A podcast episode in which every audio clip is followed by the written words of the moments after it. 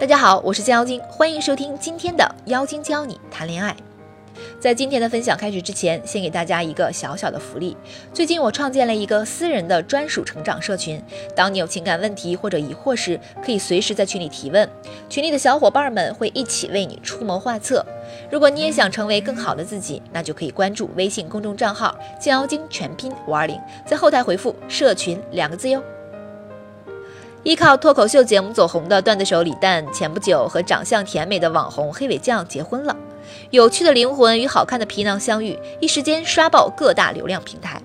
可婚后不久，网友网友却晒视频，李诞和某女子在酒吧搂抱，举止亲密。事件一出，李诞的老实人人设近乎崩塌。当事人在事件曝光之后给出的解释，竟是没怎么，就是靠近讲话而已。是真的只是在讲话，还是另有想法？也许只有当事人知道。无论事实真相如何，李诞作为一名已婚人士，在公众场合与异性的亲密行为似乎并不妥当。事实上，很多非单身男性在跟异性友人交往的过程中过分亲密，而且他们当中的很多人并没有这种越界的意识。这种现象，我们称之为两性关系中的边界感缺失。边界感缺失其实是普遍存在的，很多小仙女常常会抱怨自己的男朋友跟女性朋友走得太近，平时勾肩搭背，乘男友的车还坐副驾驶座，常常一起出去喝酒谈心，甚至还会单独出去旅行。这些男生打着好友、哥们儿、发小的旗号，肆无忌惮地与自己的异性友人交往，自认为清清白白、光明磊落，可他们的行为却早已超越朋友的界限。有人甚至做出一些情侣之间才会做的亲昵行为。除了李诞的这种朋友间正常的拥抱式交谈，此类案例还有很多很多。已婚人士周一围与女助理使用一根吸管同喝一杯奶茶，还没有跟杨紫分手的秦俊杰在片场与张雪迎同喝一碗胡辣汤，以及张丹峰与女经纪人戴同款戒指、手镯，深夜微博暧昧发文。这些都反映出他们在与异性交往过程中边界感的缺失，而这种缺失其实就是在男女相处过程中没有掌握好分寸。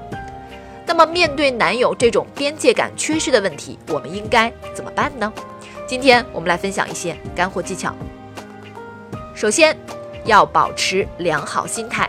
你必须了解，在这个社会上，除了两性关系，男女交往沟通是一件正常的事儿。你无法要求你的另一半切断所有异性的联系，同样，你也不可能只有同性友人。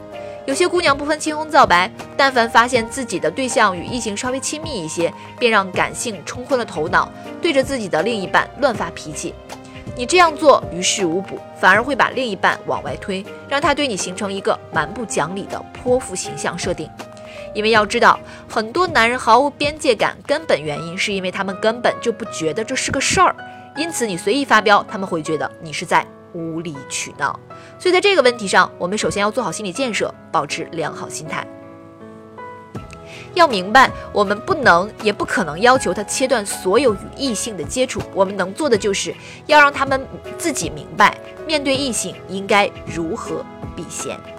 其次，尝试融入他的朋友圈。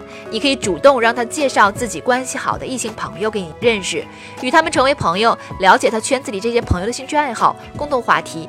所谓知己知彼，了解他的异性朋友平时的为人，就可以避免一些不必要的猜忌，同时减少他与异性朋友单独相处的概率，有效过滤掉不安分因子产生的时机。这样做还有一个好处，就是你能更好的从朋友的眼里了解男友，为你们今后的相处模式打下良好基础。此外，你可以使用一些小技巧，当他与异性过分亲密时，我们也不能坐视不理，任由其放肆嚣张。所以，我们也可以适当的用一些恋爱技巧来处理这个问题，而非无理取闹与无休止的争吵。所以，这个时候吃醋是一种非常巧妙的方法。但是吃醋也是有所讲究的，你要让他知道，你的吃醋是因为在乎他，而这种在乎的背后是你对他深厚而强烈的情感表达。